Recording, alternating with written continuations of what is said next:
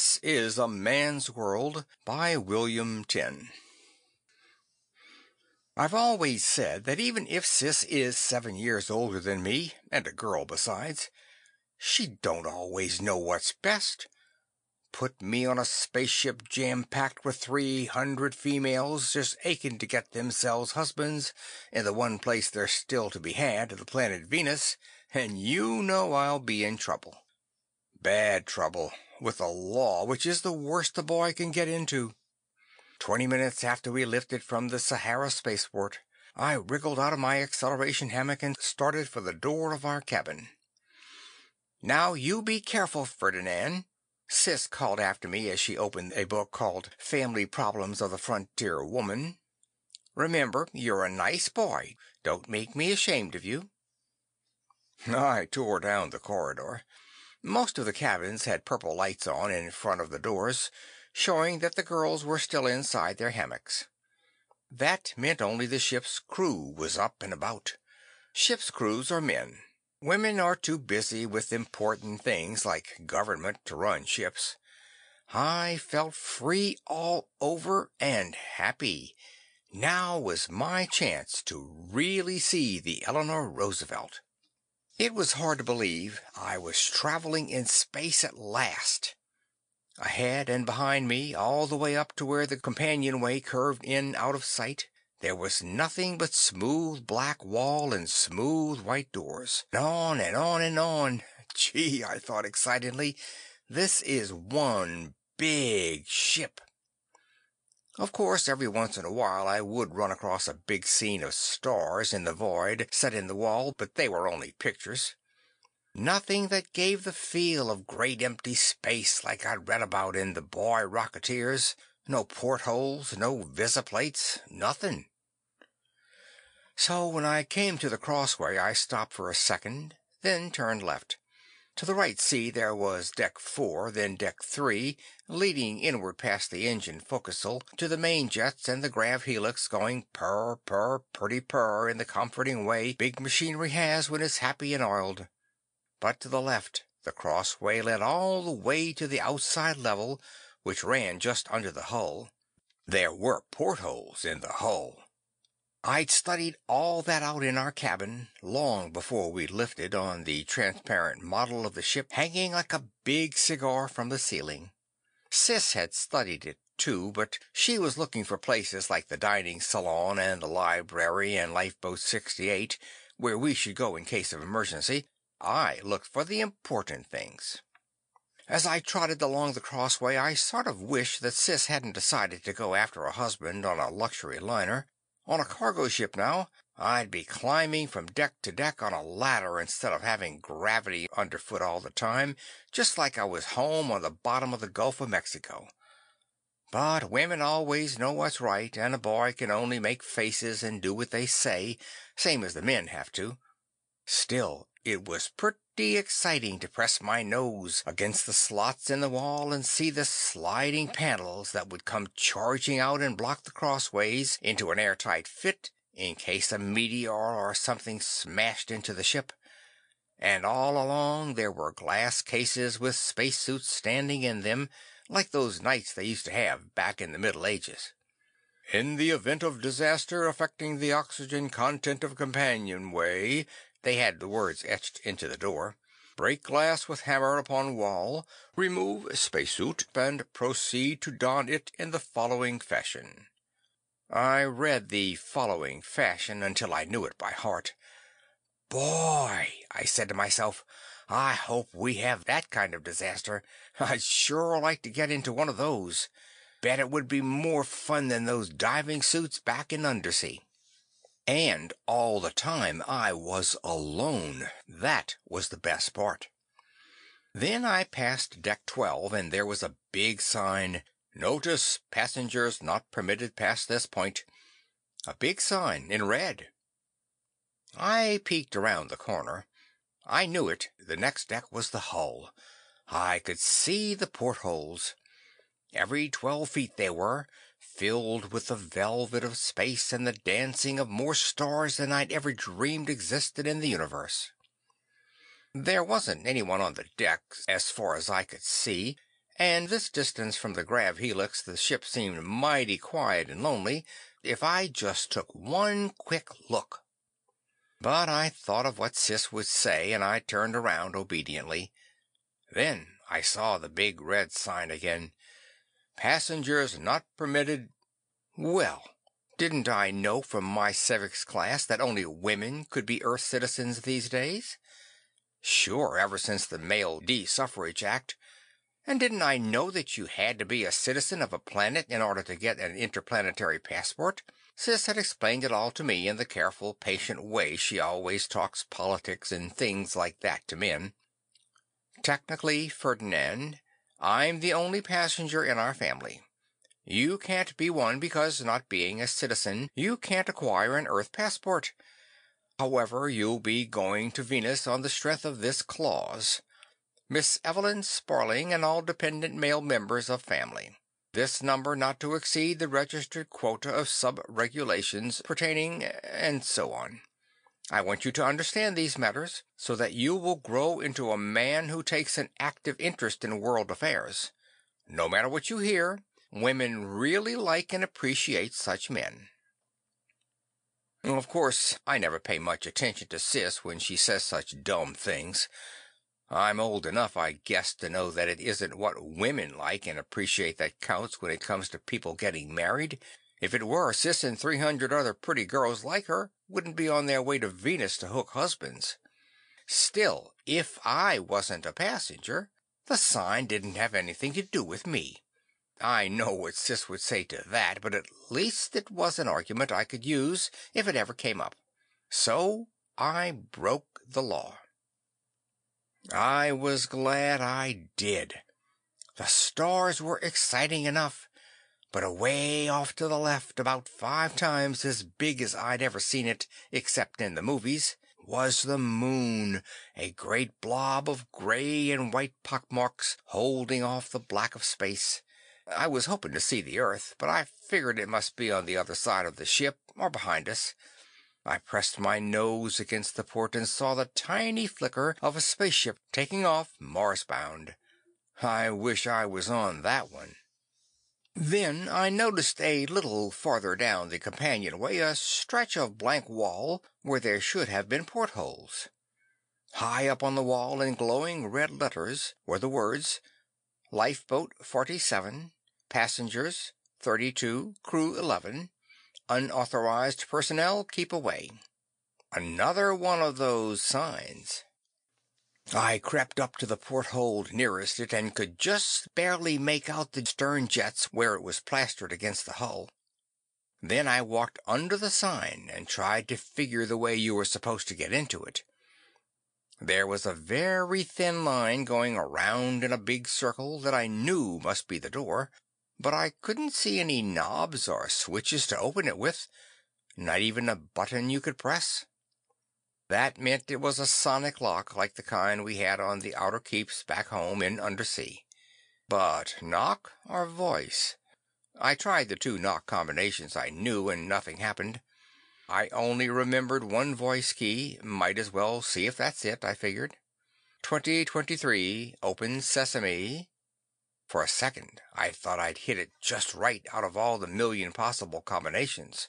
The door clicked inward toward a black hole, and a hairy hand as broad as my shoulders shot out of the hole. It closed around my throat and plucked me inside as if I'd been a baby sardine. I bounced once on the hard lifeboat floor. Before I got my breath and sat up, the door had been shut again. When the light came on, I found myself staring up the muzzle of a highly polished blaster and into the cold blue eyes of the biggest man I'd ever seen. He was wearing a one-piece suit made of some scaly green stuff that looked hard and soft at the same time. His boots were made of it too, and so was the hood hanging down his back. And his face was brown. Not just ordinary tan, you understand, but the deep dark burned all the way in brown I'd seen on the lifeguards in New Orleans whenever we took a surface vacation. The kind of tan that comes from day after broiling day under a really hot sun. His hair looked as if it had once been blonde, but now there were just long combed out waves with a yellowish tinge that boiled all the way down to his shoulders. I hadn't seen hair like that on a man except maybe in history books. Every man I'd ever known had his hair cropped in the fashionable soup bowl style. I was staring at his hair, almost forgetting about the blaster, which I knew it was against the law for him to have at all, when I suddenly got scared right through. His eyes. They didn't blink, and there seemed to be no expression around them, just coldness. Maybe it was the kind of clothes he was wearing that did it, but all of a sudden I was reminded of a crocodile I'd seen in a surface zoo that had stared quietly at me for twenty minutes until it opened two long tooth studded jaws. "Range shatters," he said suddenly. "Only a tadpole. I must be getting jumpy enough to splash." Then he shoved the blaster away in a holster made of the same scaly leather crossed his arms on his chest, and began to study me. I grunted to my feet, feeling a lot better. The coldness had gone out of his eyes. I held out my hand the way Sis had taught me. "My name is Ferdinand Sparling. I'm very pleased to meet you, Mr. Mr. "Hope for your sake," he said to me, "that you aren't what you seem, tadpole brother to one of them husbandless Onora." "What?" A Norren is a female looking to nest. A Nora is a herd of the same. Come from Flatfolk ways." "Flatfolk are the Venusian natives, aren't they? Uh, are you a Venusian? What part of Venus do you come from? Why did you say you hope He chuckled and swung me into one of the bunks that lined the lifeboat. "Questions you ask," he said in a soft voice. "Venus is a sharp enough place for a dry horn let alone a tadpole dry horn with a boss minded sister. "I'm not a dry leg," I told him proudly. "We're from Undersea." "Dry horn," I said, "not dry leg. And what's Undersea?" "Well, in Undersea we call foreigners and newcomers dry legs. Just like on Venus, I guess you call them dry horns.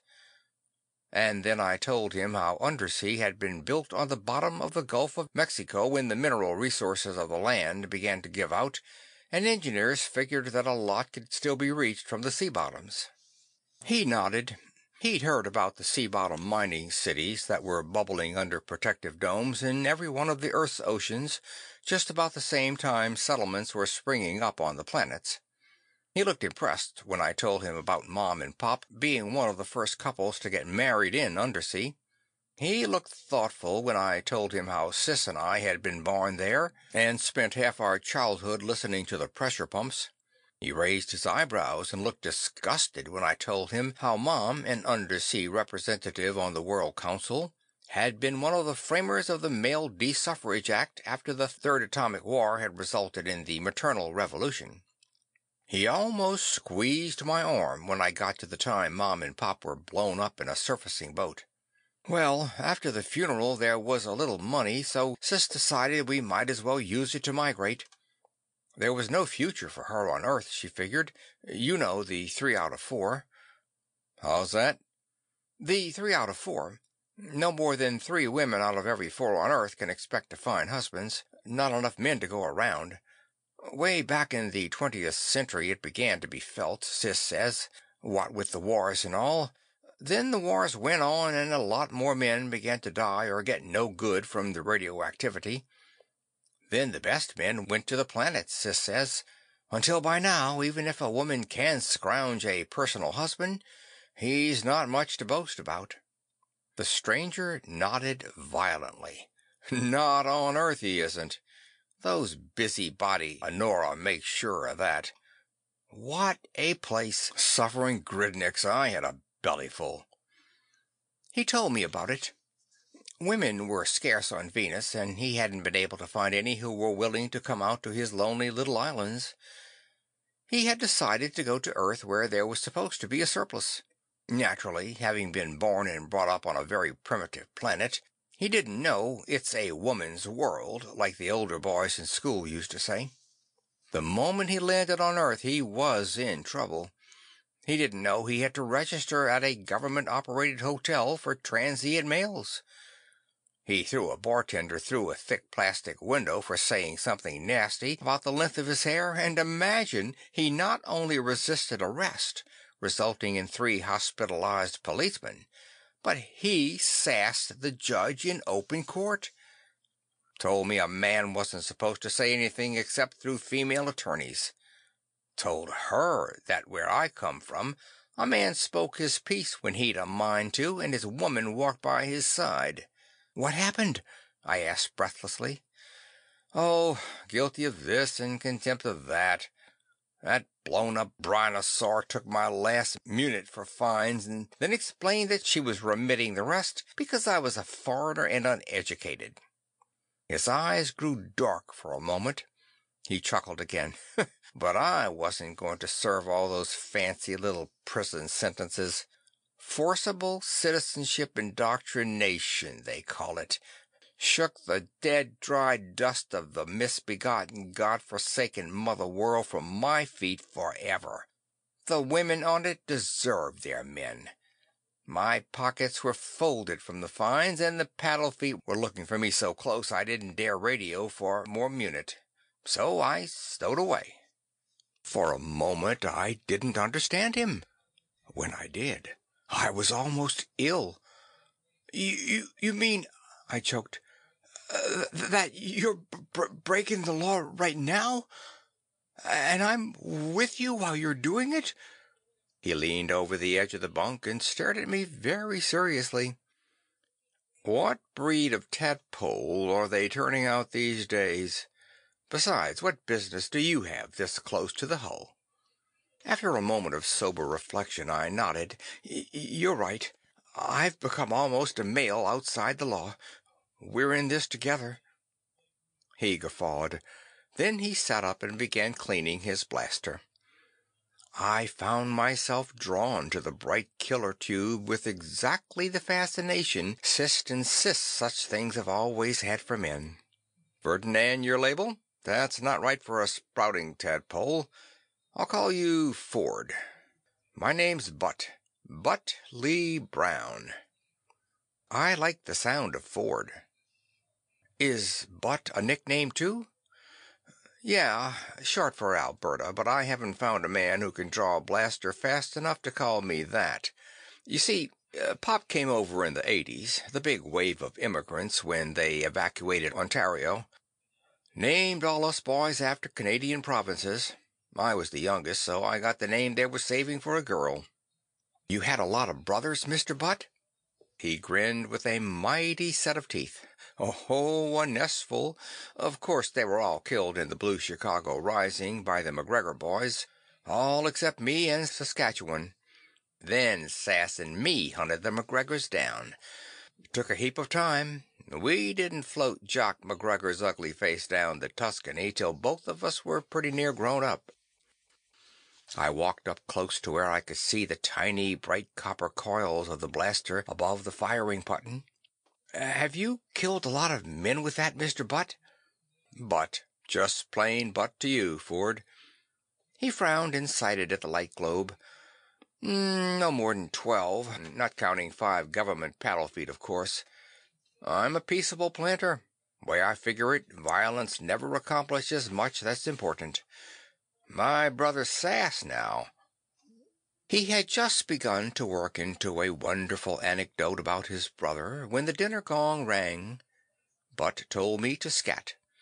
He said I was a growing tadpole and needed my vitamins. And he mentioned, very offhand, that he wouldn't at all object if I brought him some fresh fruit. It seemed there was nothing but processed foods in the lifeboat, and Butt was used to a farmer's diet. Trouble was, he was a special kind of farmer. Ordinary fruit would have been pretty easy to sneak into my pockets at meals. I even found a way to handle the kelp and giant watercress Mr. Brown liked. But things like seaweed salt and Venusian mud grapes just had too strong a smell.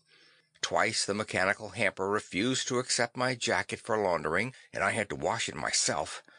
But I learned so many wonderful things about Venus every time I visited that stowaway. I learned three Wild Wave songs of the Flatfolk, and what it is that the native Venusians hate so much.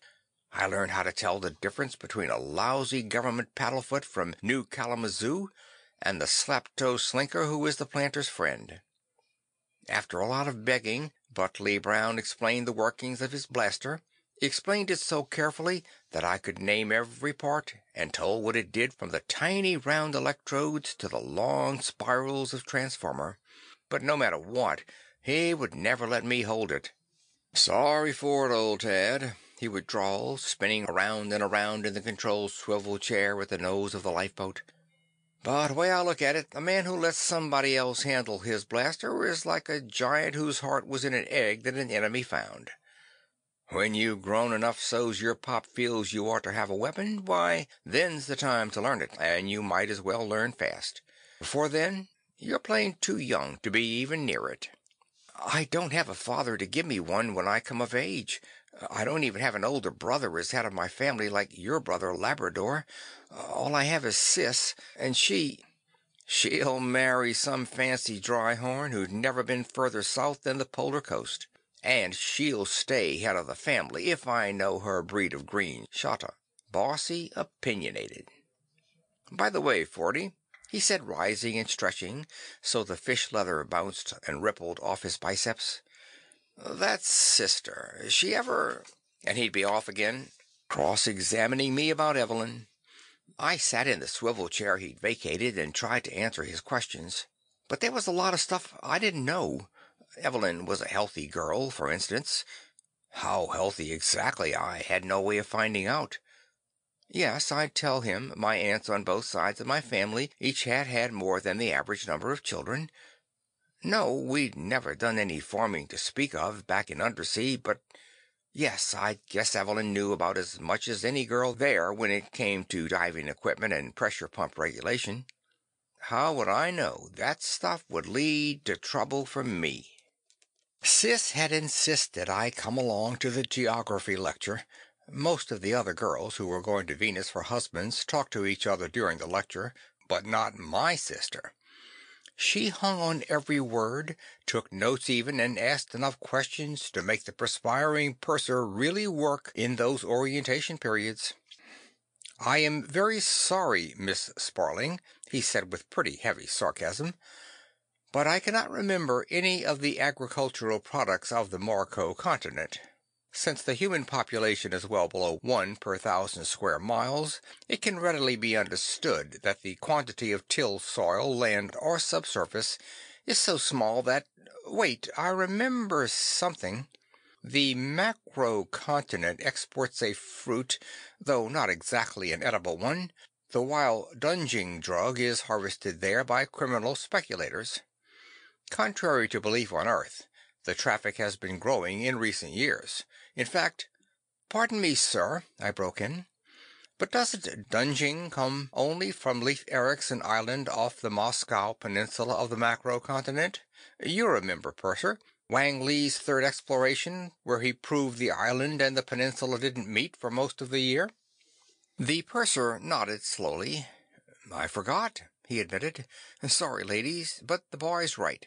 Please make the correction in your notes." But Sis was the only one who took notes, and she didn't take that one. She stared at me for a moment, biting her lower lip thoughtfully, while I got sicker and sicker. Then she shut her pad with the final gesture of the right hand that Mom used to use just before challenging the opposition to come right down on the council floor and debate it out with her. "Ferdinand," Sis said, "let's go back to our cabin." The moment she sat me down and walked slowly around me, I knew I was in for it. "I've been reading up on Venusian history in the ship's library," I told her in a hurry. "No doubt," she said dryly. She shook her night black hair out. "But you aren't going to tell me that you read about dunging in the ship's library. The books there have been censored by a government agent of Earth against the possibility that they might be read by susceptible young male minds like yours. She would not have allowed this Terran agent Paddlefoot," I sneered.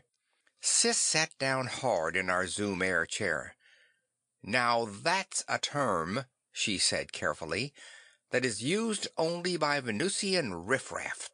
They're not—" "Not what?" "Riffraff," I had to answer, knowing I was getting in deeper all the time, and not being able to help it. I mustn't give Mr. Brown away. "They're trappers and farmers, pioneers and explorers who are building Venus. And it takes a real man to build on a hot, hungry hell like Venus."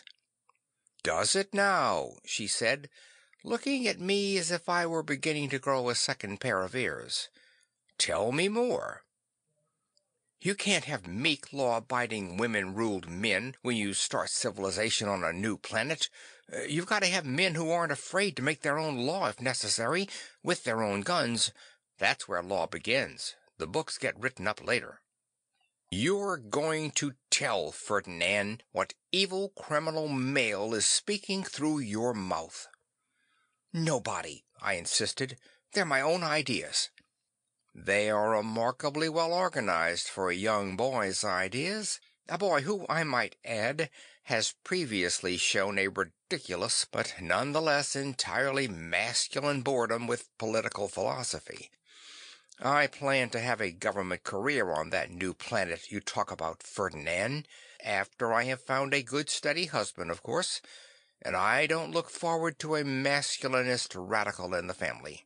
Now, who has been filling your head with all this nonsense?" I was sweating. Sis has that deadly bulldog approach when she feels someone is lying. I pulled my pulpest handkerchief from my pocket to wipe my face. Something rattled to the floor. "What is that picture of me doing in your pocket, Ferdinand?" A trap seemed to be hinging noisily into place. "One of the passengers wanted to see how you looked in a bathing suit. The passengers on this ship are all female. I can't imagine any of them that curious about my appearance. Ferdinand, it's a man who has been giving you these anti social ideas, isn't it? A warmongering masculinist like all the frustrated men who want to engage in government and don't have the vaguest idea how to. Except, of course, in their ancient bloody ways. Ferdinand, who has been perverting that sunny and carefree soul of yours? "Nobody, nobody!" "Ferdinand, there's no point in lying. I demand "I told you, Sis, I told you. And don't call me Ferdinand. Call me Ford. Ford? Now you listen to me, Ferdinand." After that it was all over but the confession. That came in a few moments. I couldn't fool Sis. She just knew me too well, I decided miserably. Besides, she was a girl.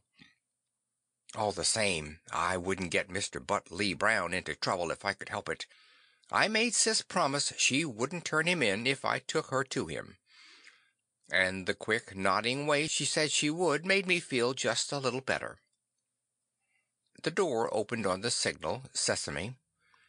When Butt saw somebody was with me, he jumped and the ten inch blaster barrel grew out of his fingers. Then he recognized Sis from the pictures. He stepped to one side and with the same sweeping gesture holstered his blaster and pushed his green hood off. It was Sis's turn to jump when she saw the wild mass of hair rolling down his back. "An honor, Miss Sparling," he said in that rumbly voice. "Please come right in. There's a hurry up draft." So Sis went in and I followed right after her. Mr. Brown closed the door. I tried to catch his eye so I could give him some kind of hint or explanation, but he had taken a couple of his big strides and was in the control section with Sis. She didn't give ground, though. I'll say that for her. She only came to his chest, but she had her arms crossed sternly. "First, Mr. Brown," she began, like talking to a cluck of a kid in class. You realize that you are not only committing the political crime of traveling without a visa, and the criminal one of stowing away without paying your fare, but the moral delinquency of consuming stores intended for the personnel of this ship solely in emergency. He opened his mouth to its maximum width and raised an enormous hand. Then he let the air out and dropped his arm. "I take it you either have no defense or care to make none," Sis added caustically, but laughed slowly and carefully, as if he were going over each word. "Wonder if all the Anora talk like that. And you want to foul up Venus. We haven't done so badly on Earth after the mess you men made of politics. It needed a revolution of the mothers before Needed nothing. Everybody wanted peace. Earth is a weary old world. It's a world of strong moral fiber compared to yours, Mr. Alberta Lee Brown. Hearing his rightful name made him move suddenly and tower over her. Sis said with a certain amount of hurry and change of tone, "What do you have to say about storing away and using up lifeboat stores?" He cocked his head and considered a moment. "Look," he said finally. I have more than enough munit to pay for round trip tickets, but I couldn't get a return visa because of that brontosaur judge and all the charges she hung on me. Had to stow away. Picked the Eleanor Roosevelt because a couple of the boys in the crew were friends of mine and they were willing to help. But this lifeboat, don't you know that every passenger ship carries four times as many lifeboats as it needs? Not to mention the food I didn't eat because it stuck in my throat. "Yes," she said bitterly, "you had this boy steal fresh fruit for you. I suppose you didn't know that under space regulations that makes him equally guilty?" "No, Sis, he didn't," I was beginning to argue. "All he wanted "Sure, I knew. And I knew that if I'm picked up as a stowaway I'll be sent back to Earth to serve out those fancy little sentences. Well, you're guilty of them, aren't you?" He waved his hands at her impatiently. "I'm not talking law, female. I'm talking sense. Listen, I'm in trouble because I went to Earth to look for a wife. You're standing here right now because you're on your way to Venus for a husband. So let's." Sis actually staggered back. "Let's? Let's what? Are are are you daring to suggest that that "Now, Miss Sparling, no hoop la. I'm saying let's get married, and you know it. You figured out from what the boy told you that I was chewing on you for a wife. You're healthy and strong, got good heredity, you know how to operate subsurface machinery, you've lived underwater, and your disposition's no worse than most of the Anora I've seen. Prolific stock, too. I was so excited I just had to yell, "Gee, Sis, uh, say yes!" My sister's voice was steaming with scorn. "And what makes you think that I'd consider you a desirable husband?" He spread his hands genially. "Figure if you wanted a poodle, you're pretty enough to pick one up on Earth. Figure if you charge off to Venus, you don't want a poodle, you want a man. I'm one. I own three islands in the Gallertan archipelago that'll be good oozing mud grape land when they're cleared, not to mention the rich brasilead beds offshore. I got no bad habits, outside of having my own way. I'm also passable good looking for a slap-toe planter. Besides, if you marry me, you'll be the first mated on this ship, and that's a splash most nesting females like to make." There was a longish stretch of quiet. Sis stepped back and measured him slowly with her eyes. There was a lot to look at. He waited patiently while she covered the distance from his peculiar green boots to that head of hair. I was so excited I was gulping instead of breathing. Imagine having Butt for a brother in law, and living on a wet plantation in Flatboat Country! But then I remembered Sis's level head, and I didn't have much hope any more. "You know," she began, "there's more to marriage than just "So there is," he cut in. "Well, we can try each other for taste." And he pulled her in, both of his great hands practically covering her slim straight back. Neither of them said anything for a bit after he let go. Butt spoke up first. "Now me," he said, "I'd vote yes." Sis ran the tip of her tongue kind of delicately from side to side of her mouth. Then she stepped back slowly and looked at him as if she were figuring out how many feet high he was. She kept on moving backward, tapping her chin, while Butt and I got more impatient. When she touched the lifeboat door, she pushed it open and jumped out.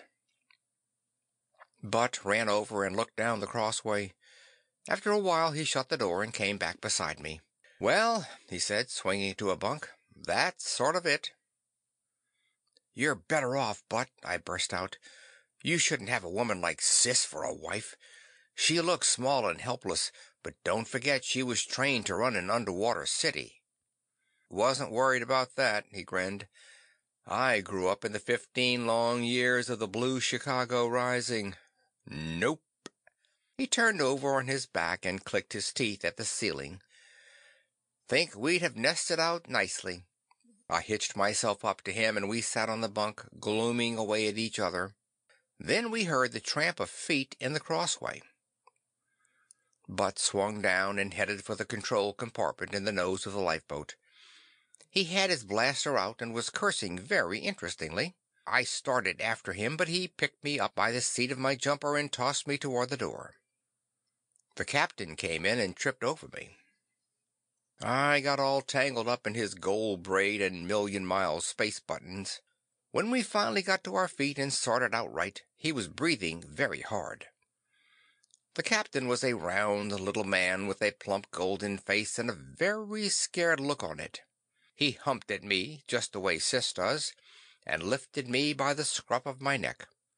The chief mate picked me up and passed me to the second assistant engineer. Sis was there, being held by the purser on one side and the chief computer's mate on the other. Behind them I could see a flock of wide eyed female passengers. "You cowards!" Sis was raging. "Letting your captain face a dangerous outlaw all by himself." "I dunno, Miss Sparling," the computer's mate said, scratching the miniature slide rule insignia on his visor with his free hand. "The old man would have been willing to let it go with a log entry, figuring the spaceport paddle feet could pry out the stowaway when we landed, but you had to quote the Mother Anita law at him, and he's in there doing his duty. He figures the rest of us are family men, too, and there's no sense making orphans." "You promised, Sis," I told her through my teeth. "You promised you wouldn't get Butt into trouble." She tossed her spiral curls at me and ground a heel into the purser's instep. He screwed up his face and scowled, but he didn't let go of her arm. "Shush, Ferdinand. This is serious."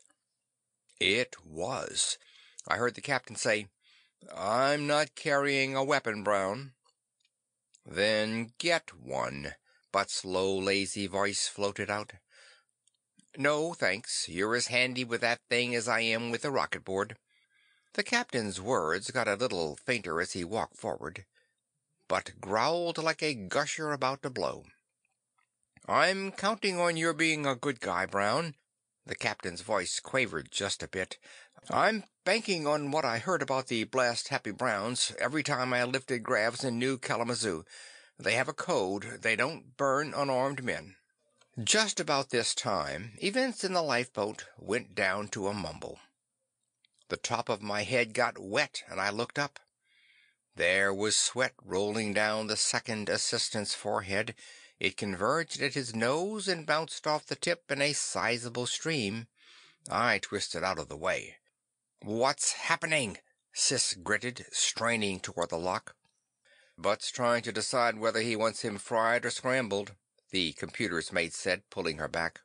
"Hey, Perce, remember when the whole family with their pop at the head went into heat wave to argue with Colonel Leclerc?" "Eleven dead, sixty four injured," the purser answered mechanically. "And no more army stations south of Icebox." His right ear twitched irritably. "But what are they saying?" Suddenly we heard.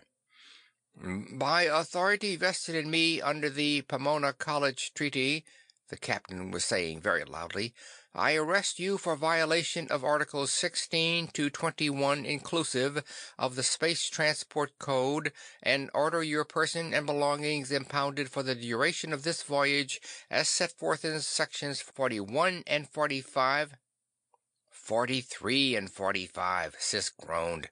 Sections 43 and 45, I told him.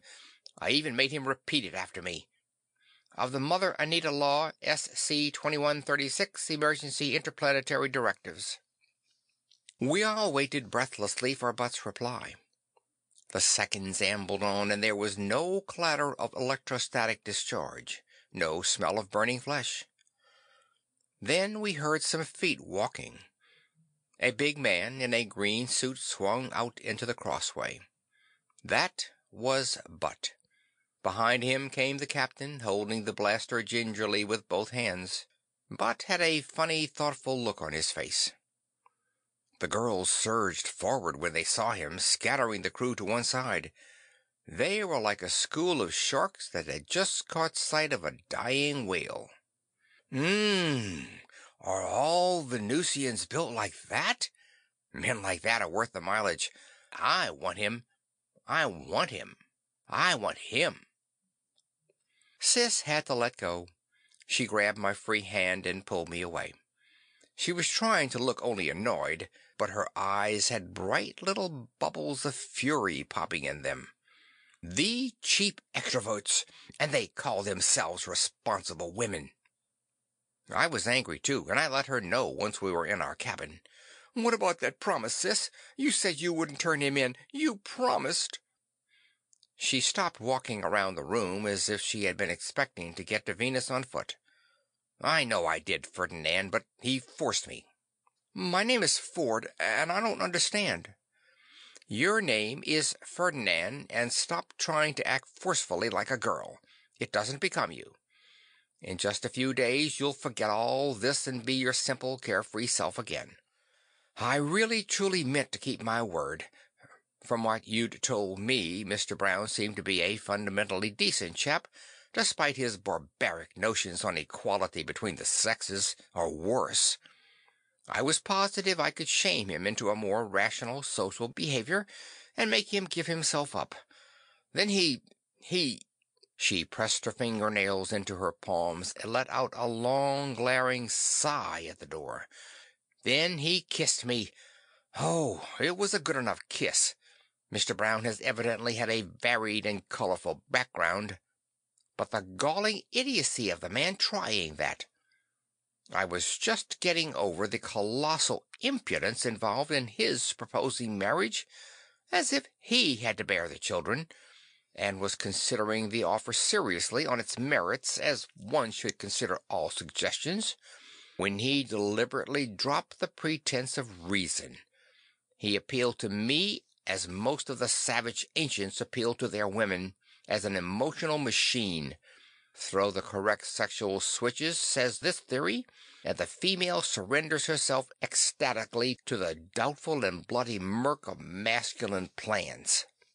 There was a double knock on the door, and the captain walked in without waiting for an invitation. He was still holding Butt's blaster. He pointed it at me. Get your hands up, Ferdinand Sparling, he said. I did.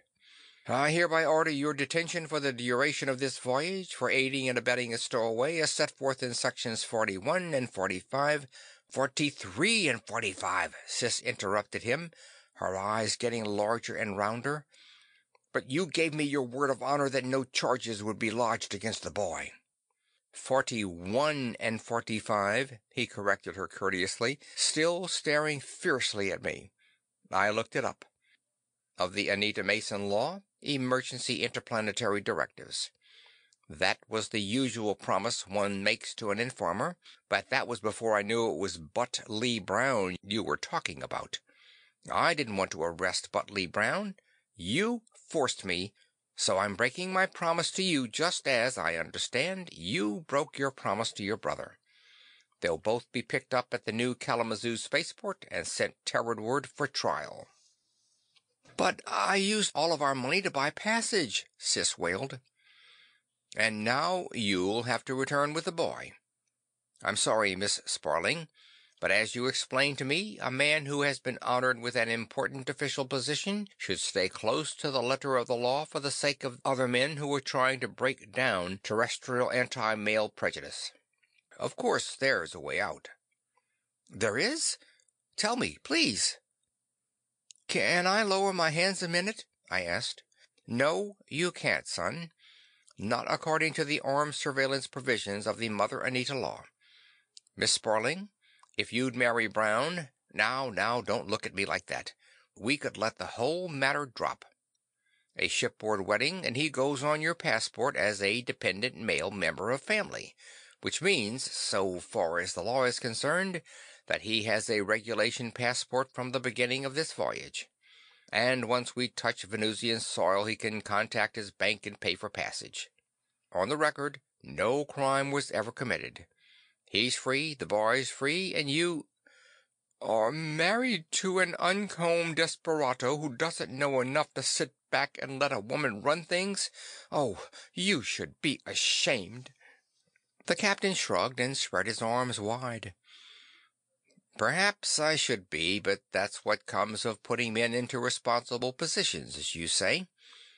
See here, Miss Sparling, I didn't want to arrest Brown, and if it's at all possible, I'd still prefer not to. The crew, officers and men, all go along with me. We may be legal residents of Earth, but our work requires us to be on Venus several times a year. We don't want to be disliked by any member of the highly irritable Brown clan or its collateral branches.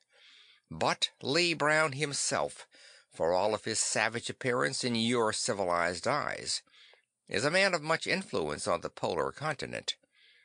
In his own bailiwick, the Gallertan Archipelago, he makes, breaks, and occasionally readjusts officials. Then there's his brother Saskatchewan, who considers Butt a helpless put upon youngster. Much influence, you say, Mr. Brown has? Sis was suddenly thoughtful. Power, actually.